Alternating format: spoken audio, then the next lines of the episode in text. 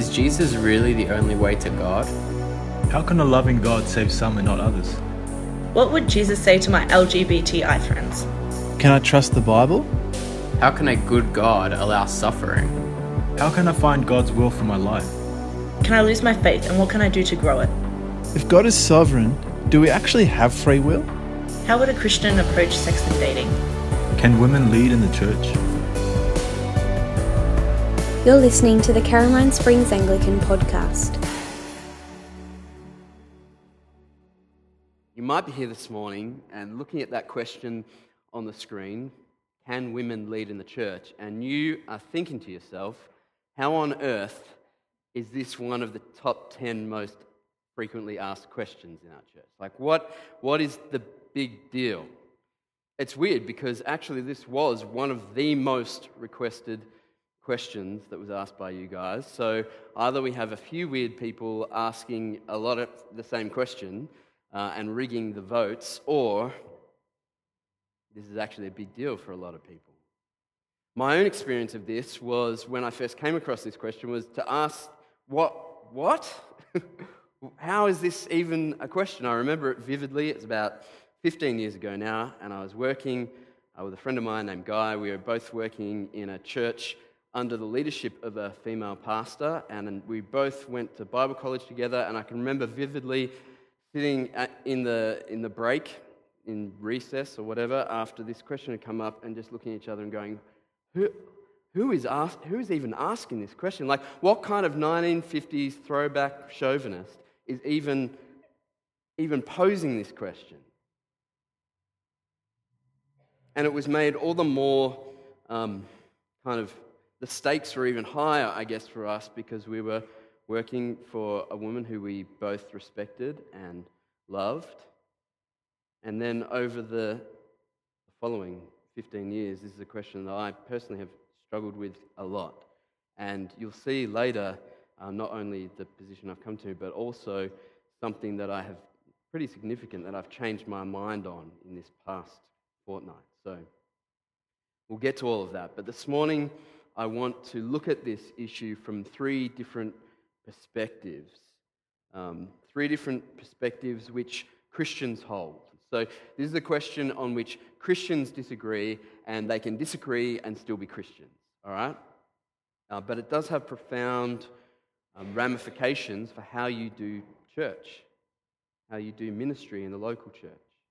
And I just want to say up front that, as with everyone in this room, um, and as with every question that we've been asking in the series, I come to this with my own set of biases. All right? So I hope it's clear to most of you that I am a man.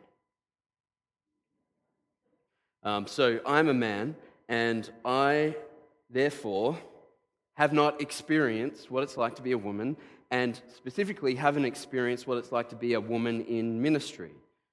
So the accusation can be made of me that I come at this from a very academic standpoint, uh, and it's not one that I can really experience um, in the day to day. And so, um, while that is true, that is also true of all of us when it comes to any question um, that we've been looking at over the last 10 weeks, or indeed any question that we're ever going to face in the Christian life. And so that's why it's so important that we come to this wanting to receive from God's word rather than impose our preconceived ideas on it. And so I trust that's what we want to do this morning, coming with an open mind, not an open mind that is empty, but an open mind that's, that's willing to be filled by what God has revealed in the scriptures. On the other hand, though I have a, that particular bias, I feel like I also have my own experiential bias, not only having worked with uh, women in ministry over the years, but also just the fact that, um, that uh, my own mum, who I can't help but enshrine in some way because she died when I was young, but she was theologically educated, she was a chaplain, um, she was shaping up to be the first ordained woman in the Baptist church um, until she got sick and, and died. So uh, I don't know exactly what her plans were for that, but that was the, the road that she was on. And so, because I can't help but kind of enshrine her in my memory, it does affect the way that I, that I look at these things. And it certainly probably was the reason for, for my strong objection to the question even being asked when I first came across it. So, with all of that being said, disclaimers out of the way, I want us to look at these three different perspectives on women in ministry, and then hopefully we'll come out the end with something that we can, uh, that we can work with. All right, so the first, first one I want to look at is the patriarchal view. All right, the patriarchal view. I've got a quote here from the great reformer Martin Luther. All right, he says, Men have broad and large chests and small, narrow hips, and more understanding than women, who have but small and narrow breasts and broad hips, to the end that they should remain at home, sit still, keep house, and bear and bring up children. Okay, now, before we, before we burn an effigy of Martin Luther, we need to remember that he, uh, that he lived in the 16th century, a very different culture. And from all that we can see, he had a wonderful relationship with his wife, who was a very strong and theologically adept woman. All right, so, however, that is the view that he postulated, and it's actually a view that didn't die in the 16th century. It's a view that is alive in some uh, Christian cultures today, and it's a view that, uh, that that sees men and women as ontologically different. That is, that they are different in essence. That men, in some way, are more godlike and are therefore elevated over women in terms of their, um, in terms of their uh, being, their essence. Now, in support of their view, they do have some scriptural, scriptural support. Um, depending on how you read it, of course, but they'll go to places like 1 Corinthians 14, which says women should remain silent in the churches. They are not allowed to speak, but must be in submission, as the law says. If they want to inquire about something, they should ask their own husbands at home, for it is disgraceful for a woman to speak in the church. Now, you can see how, if you were given it to a particular disposition or a particular tradition, you would read texts like that and it would take you in the direction of a patriarchal understanding of gender in general and of women's ministry in particular. What does it look like? I want us to think about how this would look if we adopted this view.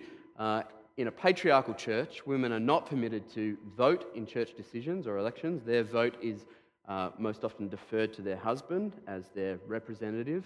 Uh, they're obviously not allowed to be ordained for ministry, uh, they can't lead small groups or Bible studies. They can't lead worship or speak during public worship. And so they are prevented from pursuing much, of, certainly, of the public ministry in the church, but also of the spiritual oversight of anybody in terms of church leadership. So that's the patriarchal view of gender and of women in ministry in particular. Next view I want to look at is the egalitarian view. All right? Egalitarian view. And uh, I've got a quote here from John Stackhouse. He says this When society was patriarchal, the church avoided scandal by going along with it. Fundamentally, evil as patriarchy was and is.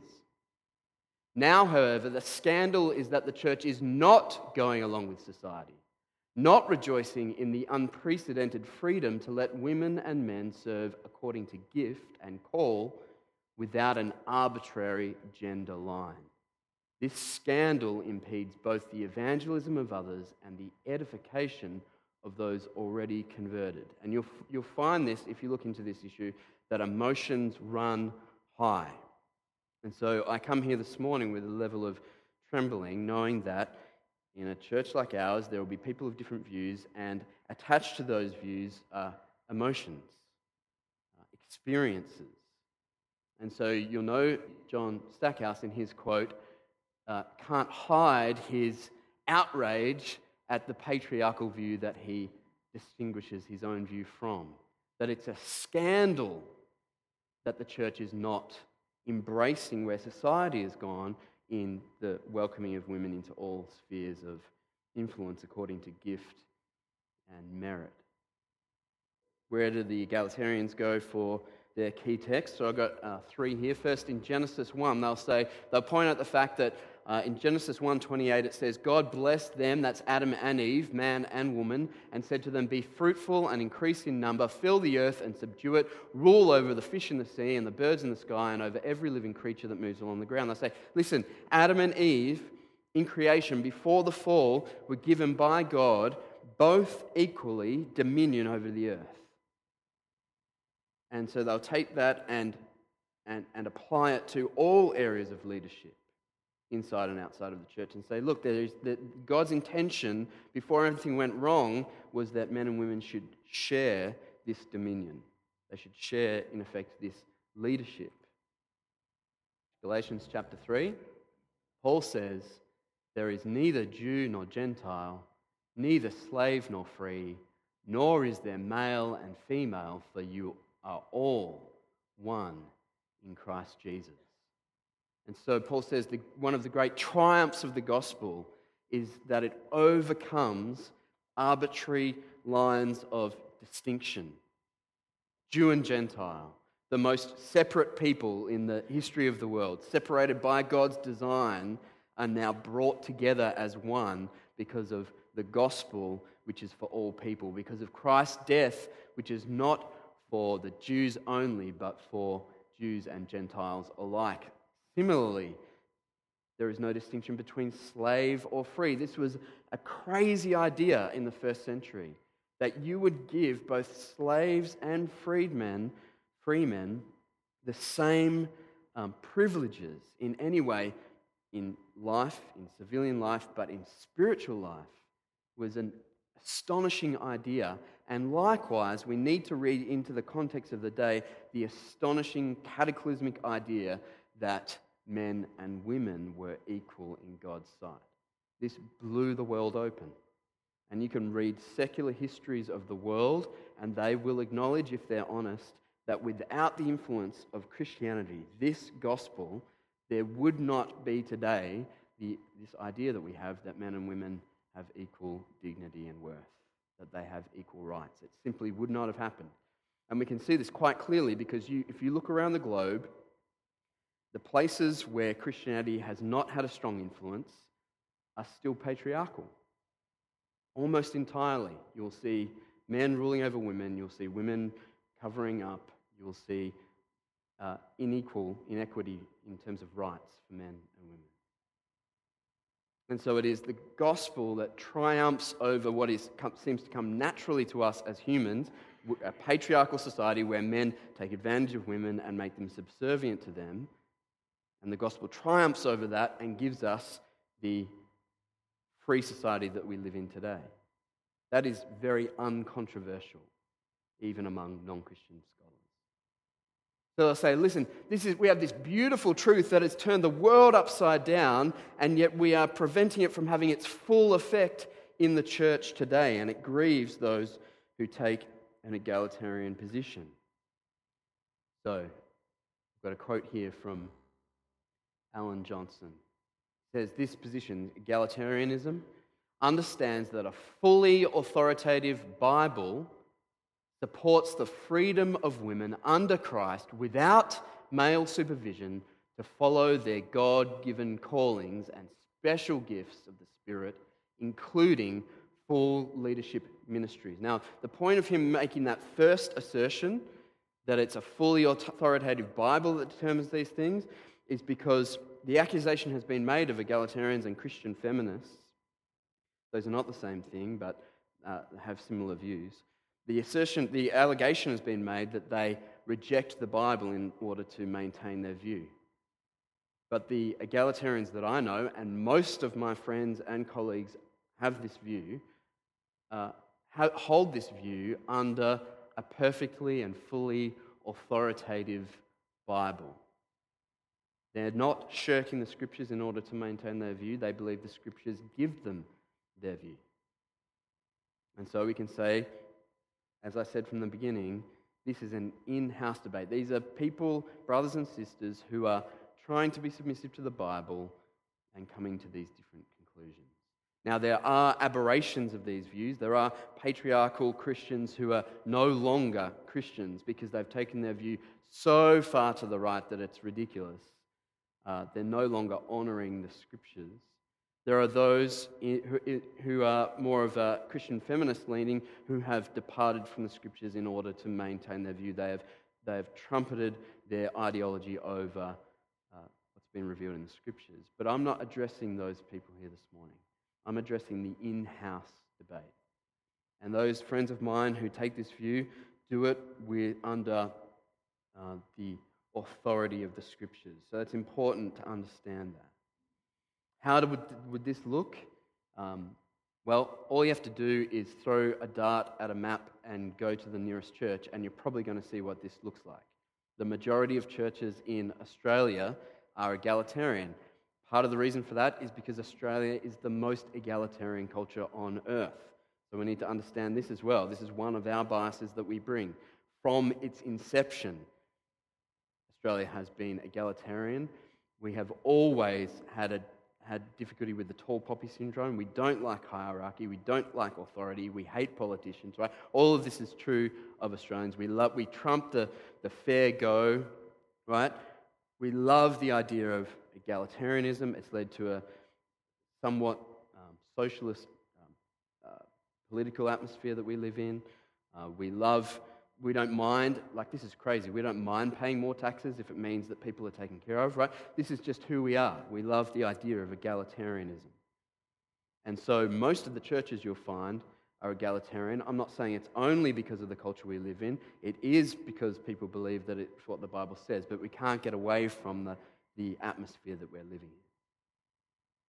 So, what will it look like? Simply, both men and women will be encouraged to pursue ministry in all areas of leadership based on maturity, giftedness, and calling. So it's not that we just say anyone can do anything, it's just a free for all. That would be sort of a laissez faire view. The egalitarian view is that there's no hindrance based on gender, that it's all down to maturity, giftedness, and calling. So there is great discernment, but there's no distinction.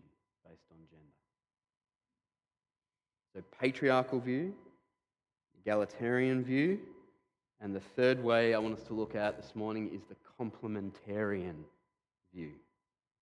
Complementarian view.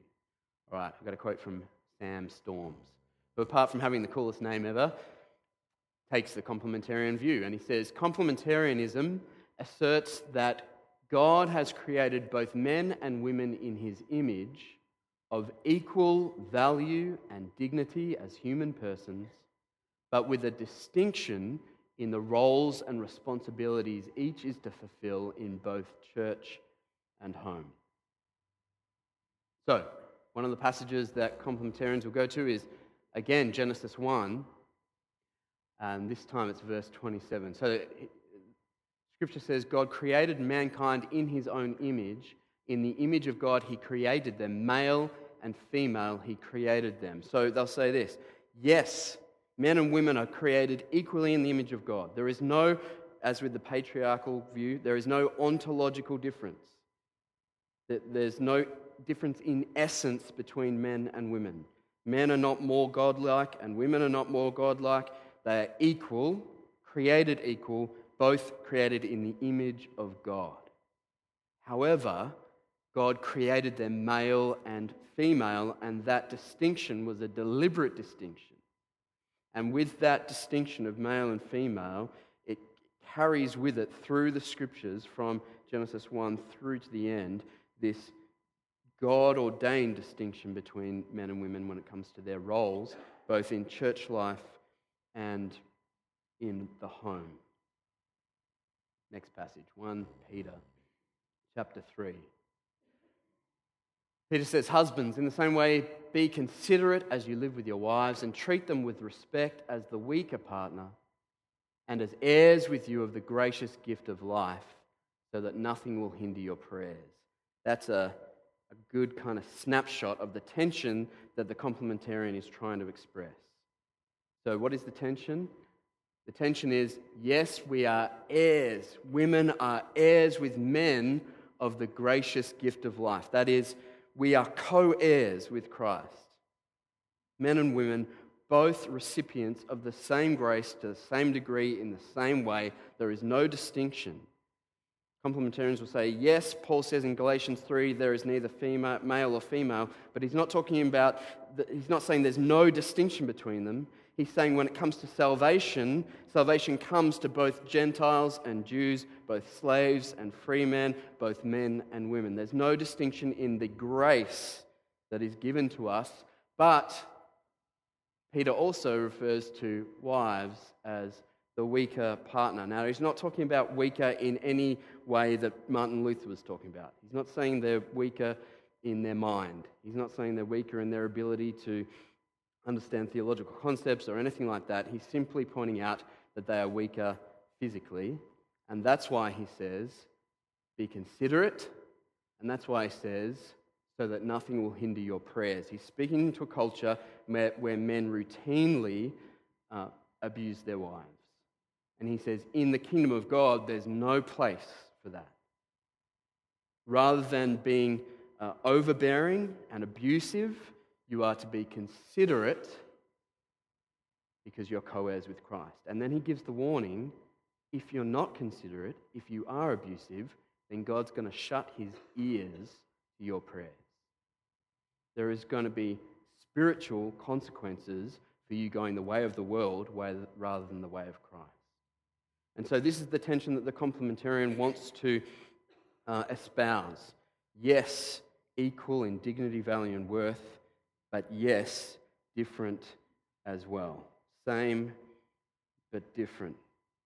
And then in uh, Genesis 3, uh, complementarians will point to the fact that though it was Eve who first ate of the fruit, uh, the, the, forbidden fruit, um, though it was her that first uh, committed the sin, it was Adam that God went to and held responsible for that sin. And so they see in that a pattern of headship that God holds men responsible ultimately in the family unit as the head of that family.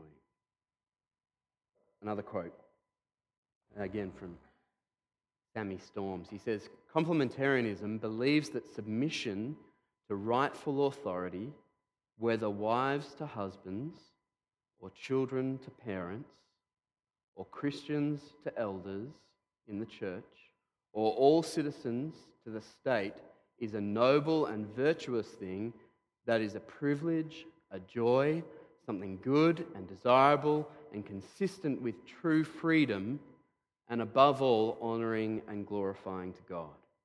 The complementarians will point to a couple of patterns in Scripture. They'll point to the pattern of submission and authority in Scripture that is never done away with. That right throughout, uh, God uh, ordains and maintains hierarchy.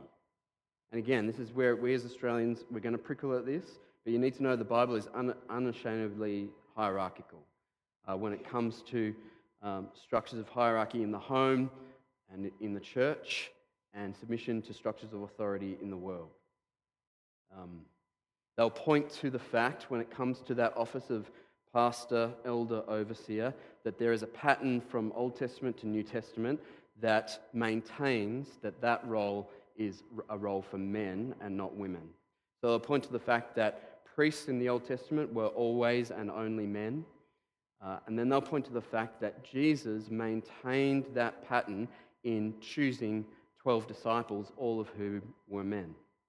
And at this point, because there are some objections, well, that was the culture of the day. We've already said, you know, that was a patriarchal culture. But it's important to note that Jesus didn't really care about patterns of culture and constantly overthrew them. That's one of the things we love about him, and it's one of the things that got him killed. And so it's interesting that he didn't do away with that tradition, but only chose men to be his disciples. And then when it came to the apostles, uh, they had to choose a, 12th apostle after, after Judas died, and in choosing it, they only chose out of a group of men, seeming to maintain that pattern set by the Old Testament priesthood through to Jesus with his disciples, uh, the apostles, and then also in the establishment of elder, pastor, teacher in the New Testament church, it does appear that that role was reserved for men only. And so complementarians will appeal to a pattern of Scripture from start to finish that never appears to be done away with. And so, whereas egalitarians might make the argument that there is a trajectory of more inclusiveness away from uh, hierarchy, uh, complementarians will say no, there is no trajectory away from it. We are to maintain what was laid out in the scriptures. One of the ways that complementarians try to explain the view um, and really legitimize the view that men and women are same but different, same in value but different in role, is that they'll use an analogy called the Trinitarian analogy. And whereas people might say that's a contradiction, you can't be the same but different, they'll say it's not a contradiction, it's actually embedded in the very nature of God. And so the Trinitarian analogy says this the three persons of the Trinity are absolutely equal in essence, but they are distinct in function. Their distinction of function is marked by an intrinsic relation of authority within the Godhead by which the Son is subject to the Father and the Spirit to the Son. So, they conclude, just as the persons of God are equal in essence, and yet they relate within a structure of lines of authority, so too men and women are equal in essence while relating within a similar structure of lines of authority. And they'll maintain this is not just a theoretical abstract idea, they'll see this sort of echoed in various passages, one of which is 1 Corinthians chapter 11. Paul says, I want you to realize that the head of every man is Christ, and the head of the woman is man, and the head of Christ is God. He seems to be outlining there something like the Trinitarian analogy that complementarians will use. Equal in essence, but different in relationship to their function under hierarchical authority. And so, one thing that complementarians will say when uh, people are kind of irked or bristle at this idea of uh, women being submissive to men is that they will say uh, a couple of things. First of all, Christ himself is subject to the Father, the Spirit is subject to the Son, and that in no way diminishes their glory. They'll also point to the fact that women uh, or wives are described as helpers of their husbands in the, New Te- in the both Old and New Testament, but that word is also ascribed to the Spirit who is our helper, the very same word. So that, that, that this idea of being a helper, which might be seen as kind of patronizing, uh, is actually the same word that's ascribed to God Himself, and so therefore cannot be viewed in that way. Now, what does this look like? In a complementarian church, both men and women are encouraged to pursue ministry based on maturity, giftedness, and calling. Sounds very egalitarian. However, the office of elder, pastor, overseer is reserved for qualified men, and thus the ministry of preaching is likewise reserved for men. I think that's a typical picture of a complementarian church. Now, what about our church? What's our position? I call our position mild complementarianism. Some people would call it weak complementarianism or not complementarianism. I think it's mild complementarianism.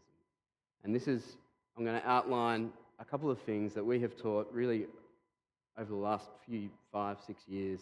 So this is uh, in the marriage or in the home and in the church. So in marriage, women are called to submit to the loving, sacrificial headship of their husbands. And, the, and we've got various places in the Bible where this is brought up, but Ephesians 5 is the most comprehensive. So it says, Wives, submit to yourselves to your own husbands as you do to the Lord. For the husband is the head of the wife, as Christ is the head of the church, his body, of which he is the Saviour. Now, as the church submits to Christ, so also wives should submit to their husbands in everything. Before we get on to the next part, just go back. A couple of things to make very clear. First of all, Paul is very clear in this passage wives, submit to your own husbands. This is not about all the women in the church serving and submitting to all of the men. This is about wives and husbands. This is about a particular one to one relationship established in marriage. Next bit Husbands, love your wives just as Christ loved the church and gave himself up for her to make her holy, cleansing her by the washing with water through the word, and to present her to himself as a radiant church without stain or wrinkle or any other blemish, but holy and blameless. Now, there's a reason why patriarchy has existed throughout human history, and it's because men get a really good deal in it. Men get a really good deal in patriarchy. They get to rule, they get to be served, they get to throw their weight around, right? It leads some cultures to have, to, to have polygamy, where one man gets to have all kinds of women. It leads to harems.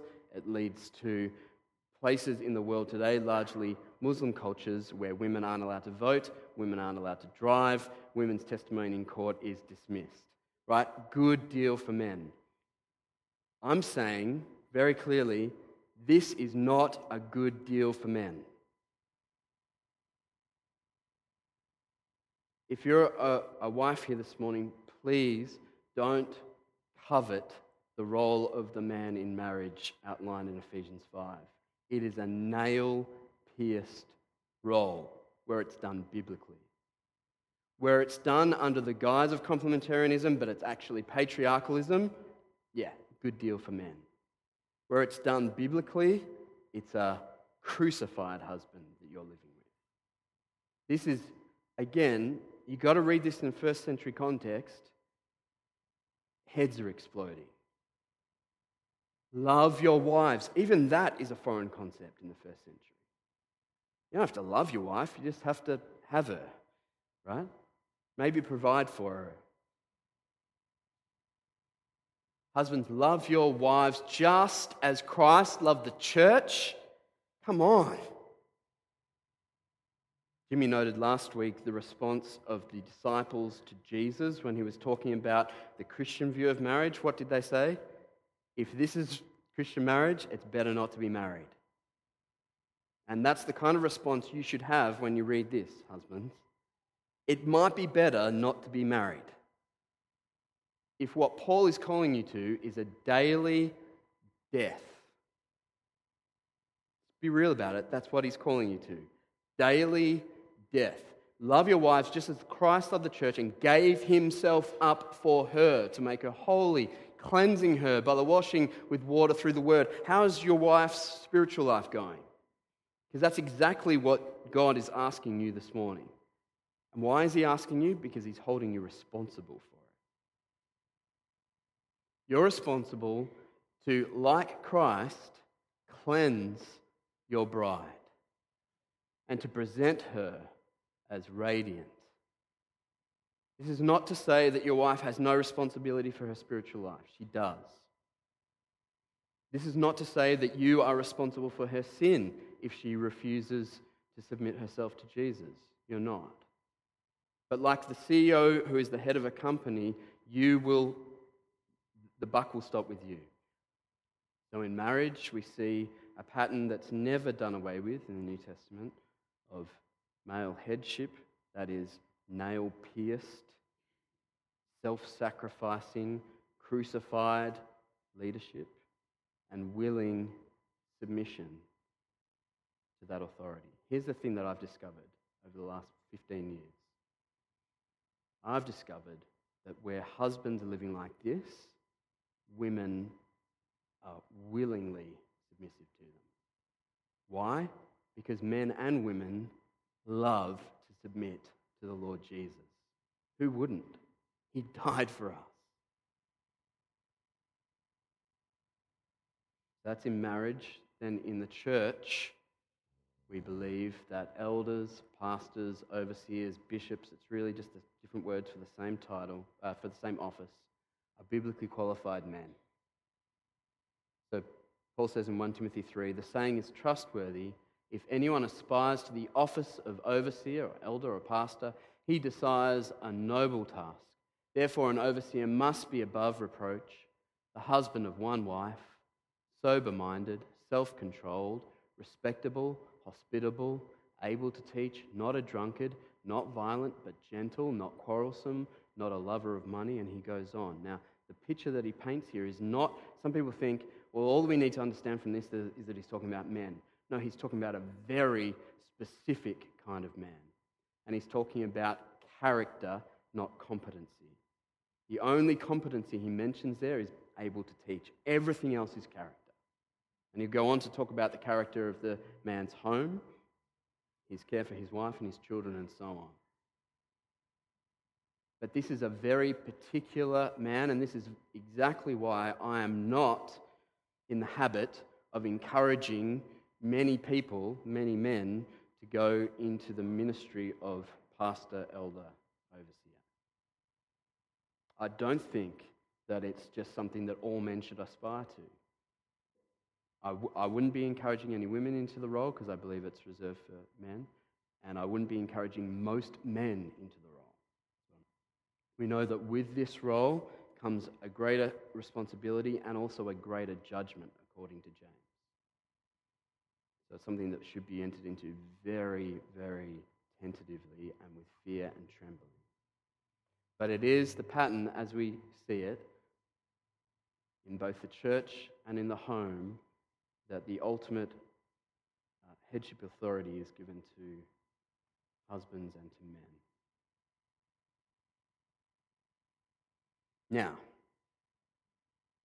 I experienced something weird this past fortnight. Because in all of these questions that we've been seeking to answer, I've done a lot of wrestling, but I haven't found myself coming to any new conclusions. There hasn't been anything that's sort of like, wow, I never even thought of that. And certainly nothing that's changed my opinion that I had before we got into this series. However, the last couple of weeks, I have had, for me at least, it's a significant change of mind. For you, it might sound like straining gnats, but for me at least, in the world that I live in, this is a big deal. And so, regarding preaching, the Sunday sermon. You'll notice that when I made the, gave the definition or what it looks like in an egalitarian church, I said all people are encouraged into all areas of ministry except elder pastor, which is reserved for men, and therefore the ministry of preaching is reserved for men. Because in most, uh, sorry, I meant to say complementarian, right? Complementarian churches, uh, they would view the preaching ministry as a ministry of authority that should only be taken up by the elders and therefore only taken up by men by definition. But I feel like God went and sort of changed my mind on this. So not only am I a mild complementarian, I'm now a weird complementarian. Okay, so everyone's going to hate me now, right? Patriarchalists, egalitarians, and complementarians. I'll just be hated by everyone. But here we go. Here's, here's my line of thinking. You can just see if this makes sense. It is fairly nuanced, and we might need to talk about it more. And I'm two weeks into this, right? I'm, I'm, I'm not as sure about this as I am about most other things. So here we go. Point one anyone with the gift of speaking can and should speak in the church. Paul in Romans 12 says this having gifts that differ according to the grace given to us, let us use them. If prophecy, in proportion to our faith. If service, in our serving. The one who teaches, in his teaching. The one who exhorts, in his exhortation. And he's speaking, though there's the, the uh, masculine pronouns there, it's, he's speaking to all people in the church. He's saying, everyone in the church is giving gifts irrespective of their gender and he says if you he mentions three public speaking gifts there right prophecy, teaching, exhortation. So, at the very least, in our church, we should be seeing men and women using these speaking gifts all of the time, or as the Spirit leads, according to the gift. As a charismatic church, where you're going to see us open up more space for this to happen in the gathering. We encourage it in small groups. I'm wanting us to encourage it more in the gathering. So, how are we enabling you, if you have a gift of uh, prophecy, if you have a gift of teaching, if you have a gift of exhortation, how are we making space for you to use that gift for the building up of the church? That's the question, but the assertion is men and women indiscriminately have these gifts. Next point elders and pastors are men who are called to set doctrine and administer discipline. 1 Peter 5 1 to 2. I exhort the elders among you as a fellow elder, pastor, overseer, and a witness of the sufferings of Christ, as well as a partaker in the glory that is going to be revealed. Shepherd the flock of God that is among you, exercising oversight. He says, Elders, you are shepherds, and you need to take that analogy seriously. If you're an elder of a church, you have to see yourself as a shepherd of a flock. Sheep are very, um, very vulnerable to attack, right? They've got nothing. If I'm a sheep, I've got no way of defending myself. I've got no, I've got no sharp claws, I've got no sharp teeth. I'm just a big pile of meat, right? And, and, and I'm just, I'm vulnerable. I'm vulnerable, vulnerable to what the Bible refers to as wolves. Wolves sometimes in sheep's clothing. These are people sent by Satan into the church to deceive and to destroy the sheep. And so Peter, knowing this, says if you're an elder or an overseer, you need to be a shepherd. That means you need to have some grit about you. That means you need to be able to face up to wolves and to shoot them. Right? You need to be able to discern who is a sheep from who is a sheep in wolves, a wolf in sheep's clothing. And Paul in 1 Timothy 2 says, I do not permit a woman teach or to exercise authority over a man, rather, she is to remain quiet. So that poses a problem for my view, right?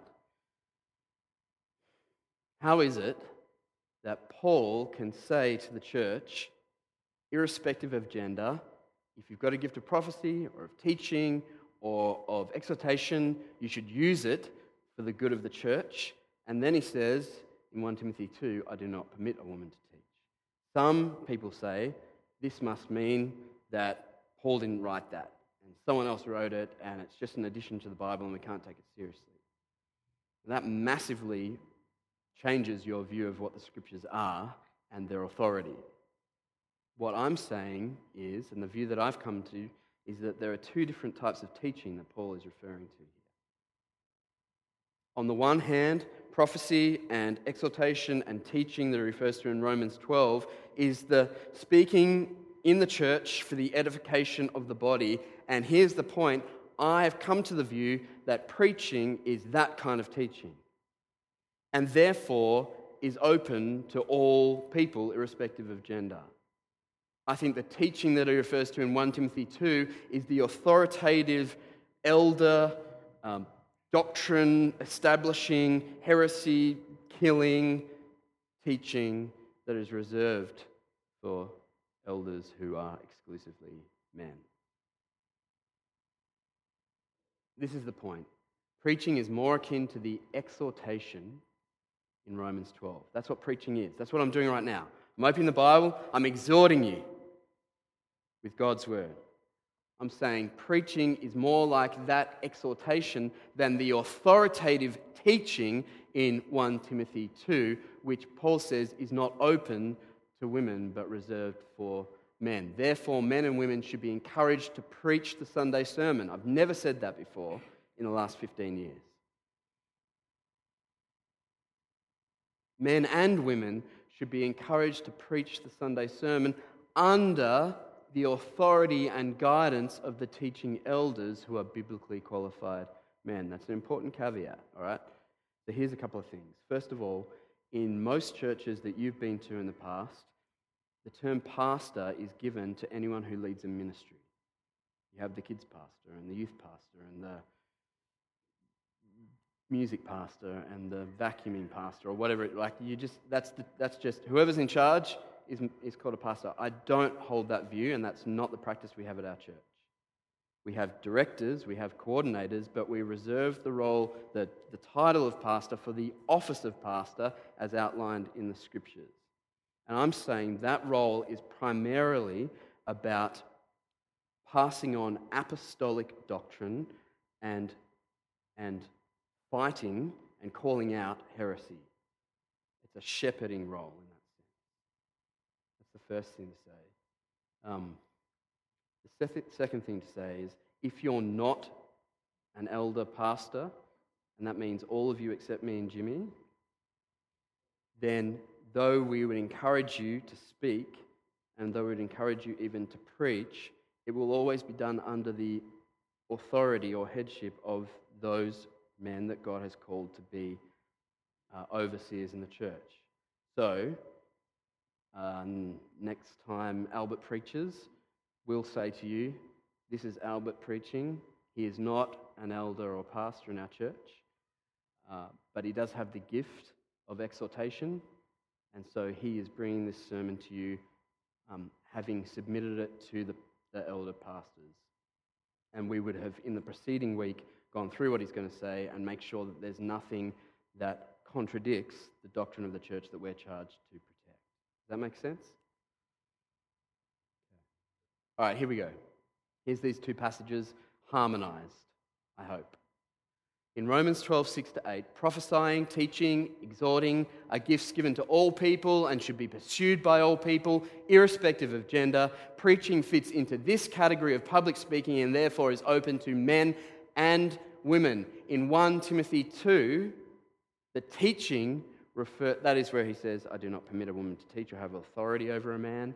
The teaching refers to the activity of passing on the apostolic doctrine, protecting it, and rebuking heresy, this kind of teaching is the responsibility of elders, pastors, which is an office reserved for biblically qualified men, right? A very few men. Here's a quote from John Dickson, who uh, is a scholar and a pastor in Sydney. He wrote a book called Hearing Her Voice. It was instrumental in me kind of changing my mind on this. And I spoke to him yesterday, and he um, was very helpful in just clarifying some of this that was a big mess uh, in my mind. He says this historical and exegetical considerations combined make clear that teaching for Paul means preserving and laying down the fixed traditions of and about Jesus as handed on by the apostles. Big mouthful, but every word is important. Teaching is not explaining a Bible text nor is it applying God's truth to congregational life. It is making sure that the apostolic words and rulings are well known and maintained. In our kind of church language, this is taking everything that's in the closed hand that we protect and we don't move on, and the role of an elder pastor is to make sure that that is known and protected in our church, as well as rebuking and um, and defending against that which is not this. What does this look like? What does this mean for Caroline Springs Anglican? It means more than this, but it means at least because men and women are equal in essence, we must magnify the dignity and worth of all people. We are all made in the image of God.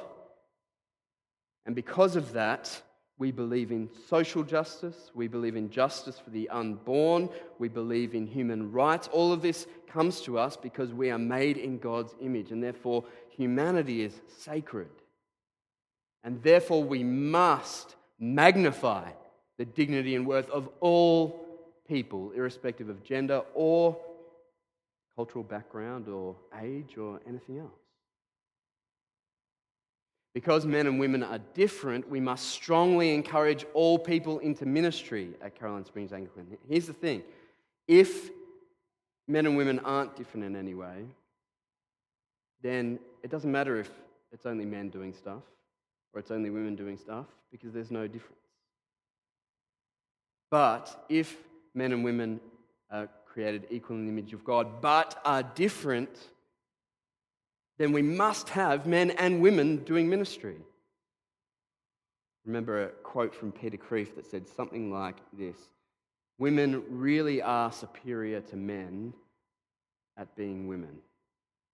And men really are superior to women at being men. And therefore, we must encourage everyone into ministry because if we don't have men doing ministry, then we'll lack something. And if we don't have women doing ministry, then we'll lack something. Thirdly, because men and women are equally gifted by God, we must make space for them to use their gifts to build up the church. I feel very convicted about this. What is the space that is open for you to use your gifts? Not just the speaking gifts, but the other gifts. Some people have the gift of administration. We, tomorrow, if we had the money, would hire an administrator. I can't believe that people have the gift of administration, but it's in the Bible, and we could really use it right now. That how, it's not just about the space being there, but how is it available to people to be able to use their gifts? I feel very convicted about that. Finally, fourthly, because only a very few men will be called by God to serve as elders or pastors, we must encourage them and keep them accountable for their particular ministry of ensuring that the apostolic gospel and rulings are well known and maintained. Can I say that again? Because I, I really feel this. Because only a very few men will be called to, uh, by God to serve as elders, pastors, we must encourage them and keep them accountable for their particular ministry.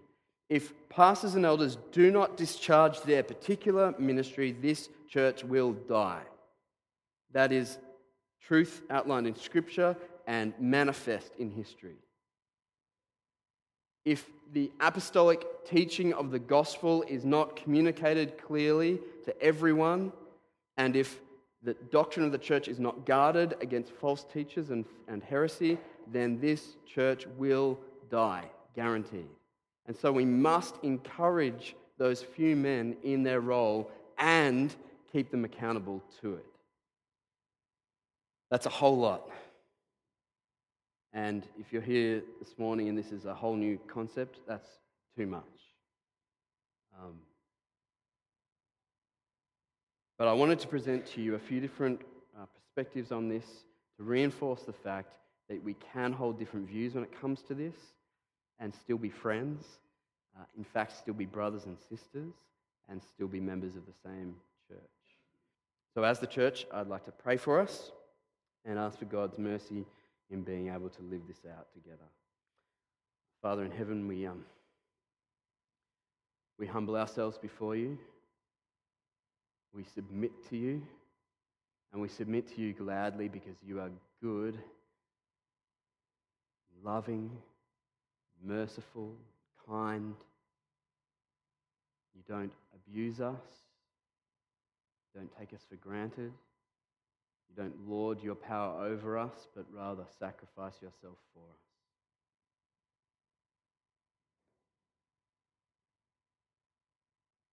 We thank you that the apostolic teaching of the gospel has been preserved over 2,000 years by men and women who love you and have served the church. And we pray that this church would be part of that line that will continue until Jesus returns. We pray that you would save us from going off into unchristlike directions. Please keep us close to the gospel. Lord, indeed, please make us a community of people helping people make all of life all about Jesus. We pray in your name.